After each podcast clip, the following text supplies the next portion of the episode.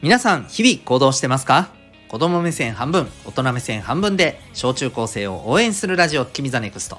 お相手は私キャリア教育コーチのデトさんでございます。この放送では成績進路目標人間関係などを中心に小中高生のあなたに役立つ日常のことから得られる学びを毎日お送りしております。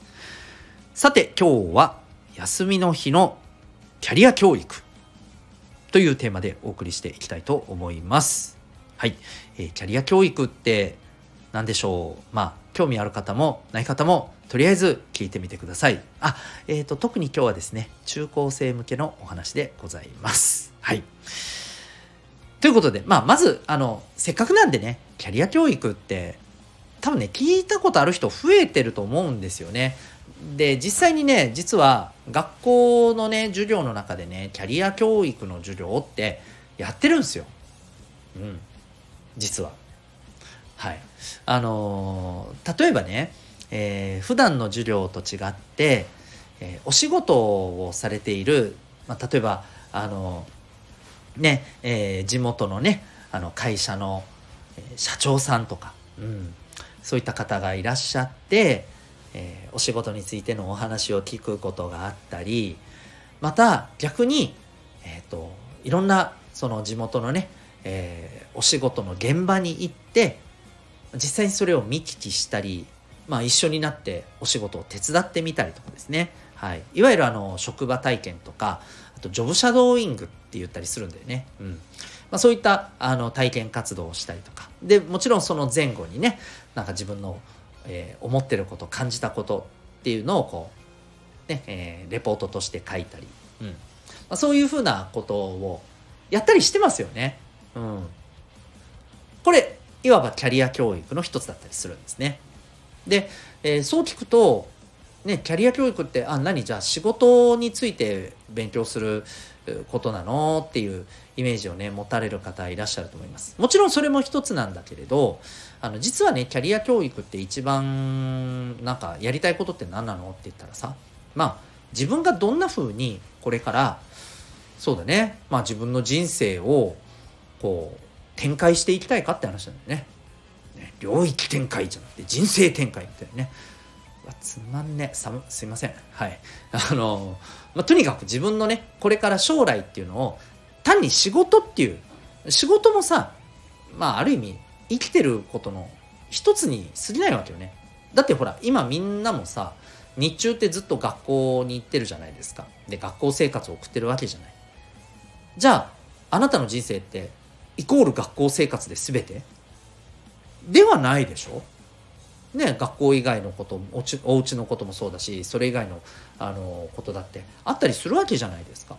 ねうん、学校はあの一部に過ぎないわけですよ。で同様にあのお仕事だってそうなのよね。でキャリア教育っていうのは、まあ、言ったらなんだけれども人生全体のお話だったりするのよ。自分がどんなことを大事にして生きていきたいか、うん、そんなことを見つけていく一つのきっかけにしてくださいねっていう。そういうのがキャリア教育なんですね。だから言ってしまえばよ。言ってしまえばよ。普段の授業だってさね例えばうん分かんないけど例えば国語でさ、えー、教科書に出てた文章を読んでさ感動してさあ自分はこういうこの人みたいな考え方を大事にして生きていこうって言ってもうそこからさ自分の在り方がもうねあの変わってさなんか自分のこのなんていうのか自信だとかさ、えー、そういったものがついてねまあ一瞬で自信がつくっていうことはもちろんないだろうけども例えば自分はこういうふうにあのこの人みたいになるんだっていうなんか大きな目標がドーンとできてさそこに向かって自分自身を磨いていくっていうこと風にその日から変わってったらさもうこれ国語の時間がキャリア教育でしたねって話になるわけよ。うん、体育でさ初めてなんかやる競技とかに触れてこの競技面白いってなってね、あのそこからその競技にどハマりしてってさまあ場合によっちゃそれでそのプロの選手になったりあるいはそれをきっかけにしてなんかスポーツ関係のねサポートのお仕事に就いたりとかさ、うん、まああのあるいは仕事とは関係なくとも、えー、そういった運動とかそういう系統のことをえー、まあ一つの趣味っていうのかなライフワークみたいな感じでさ、えー、ずっと一生やり続けるみたいなことになったらこんなのもキャリア教育でしょ？ね。そういうことです。要するに自分の生き方とかこの先の将来に何らかの大きな影響を与えるきっかけになるようなそう。そんなものを掴んでってねっていうものは全部キャリア教育なんですね。でです。話を本題に持ってきましたよ。ここからね。キャリア教育なんとなく分かってるね。じゃあ休みの日。だからこそできる。キャリア教育。いろいろあります。いろいろあるけど。まあ、特にやっぱり今日はそうだね。中学中学生はまだ難しいね。高校生以上かな。うん、えー、おすすめなのはズバリ。アルバイトだと思います。やっぱりね職場体験もいいっすよ、うん、職場体験もいい。乗車ドーイングもいい。素晴らしいと思います。ただ休みの日だからこそできるのは実際に働いてみてお金を得るっていう体験だよ。これが大事だと思う。働いてさまあ分かんないけど例えば給料ねえー、まあ一日何かね一日のバイトをやってさ例えば給料5,000円とかもらったとするじゃないですか。とりあえずよ、うん、今適当に言ってます。この5,000円ってなんだろうなって考えてほしいわけ。自分がこれだけ働いたことでそれがなぜこの5,000円になるんだろう、ね、これ要はあのあの多いとか少ないとかを考えろとかそういう話じゃないよ。うん、そう。この働いた分が5,000円になってるっていうことにはこれどういう意味があるんだろうなとか考えてほしいわけ。そう。働くってなんだろうな。働くことでこうやってね、お金を生むことができるわけじゃないですか。ある意味お金をもらえるわけだからね、うん、これって何だろうなって。考えてほしいわけ。でお金を生み出すその価値を生み出すことって何なのか。っていうことを自分なりに一生懸命考えていくことで働く上で大事なことって何なんだろうなって。こういうことが自分自身のお金を稼いだっていう実体験をもとにね身につけていくことができるんだよ。多分ね1回2回で分かることじゃ絶対ないと思う。だからやっぱりこうあのこういう機会がある時に考えてまた考えてまた考えて答え出なくてもいいよ。自分なりに考えて。考え続けることが大事。で社会に出た時にその感覚がねきっとあなたが、まあ、本当にねあの人を喜ばせられるようなね価値を生む仕事っていうことができてさであなた自身の成功につながるっていうことに、まあ、きっとつながると思うんだよね、まあ、そういう意味でねすごい今かっこいいつけたようなね理由を言っちゃいましたけどバイトしてみるのってありだと思いますよ、まあ、単純にねあのいやいや金稼いで欲しいものあるしでもいいです。全然いいです。いや僕だってそうでした、はい、僕もそういうあのもうね極めて単純明快な理由でねあの新聞配達のバイトを高校生の時めっちゃ頑張ってましたよ、まあ、休みの日じゃないけどこれは。普段の日もやってましたけど。うん。いやだって普段の日でさ学校にねあの影響がない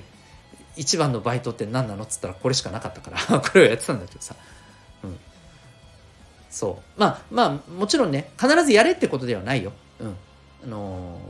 そういうふうな見方をした時にバイトをすることって大きな意味が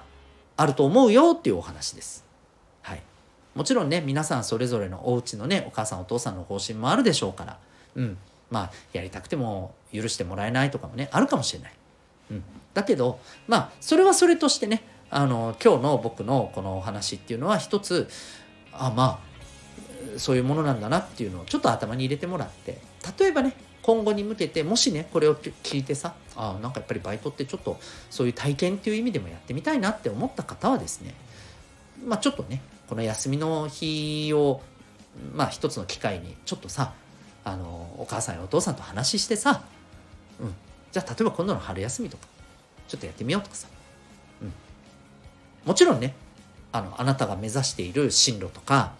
えそれに向けて必要なやっぱり成績だとか、ね、学習とかそういったところにもちろんねあのそういったところも両立できる、まあ、要はほら部活とね両立っていうとこと一緒だよぶっちゃけ、うん、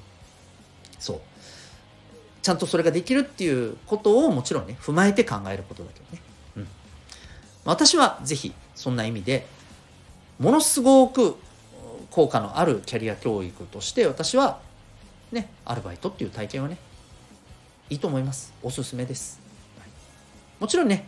単にお金を稼ぐっていうことでやってもいいけど私としてはねそれだけでは終わってほしくないかな。もちろんそれはそれでいい、うん、それをやりながらこの給料をもらった時にね考えてほしいなと思います、はい、ということで今日はですね、えー、休みの日のキャリア教育。そんなテーマでお送りいたしました。最後にお知らせでございます。私が運営している小中高生のためのオンラインのコミュニティがあります。えー、みん学と言います。えっと、ズームとディスコードでね、参加できるコミュニティでして、まあ、どんなことができるのっていうとね、あの、交流することができたりですね、あるいは、まあ、ちょっとした、あの、自習っていう形でね、えー、使うことができたり、でもこれ、実はね、この自習室って24時間使えてですね、ズームでね、えー、しかも、えー、頑張った分ですね、ポイントがたまってね、ポイントがたまると、好きなものをね、ちょっとねゲットできたりとかもあるんですよ実は。はい、えー、まあ、そんな自習室があったりですね、うん、そしてえっ、ー、と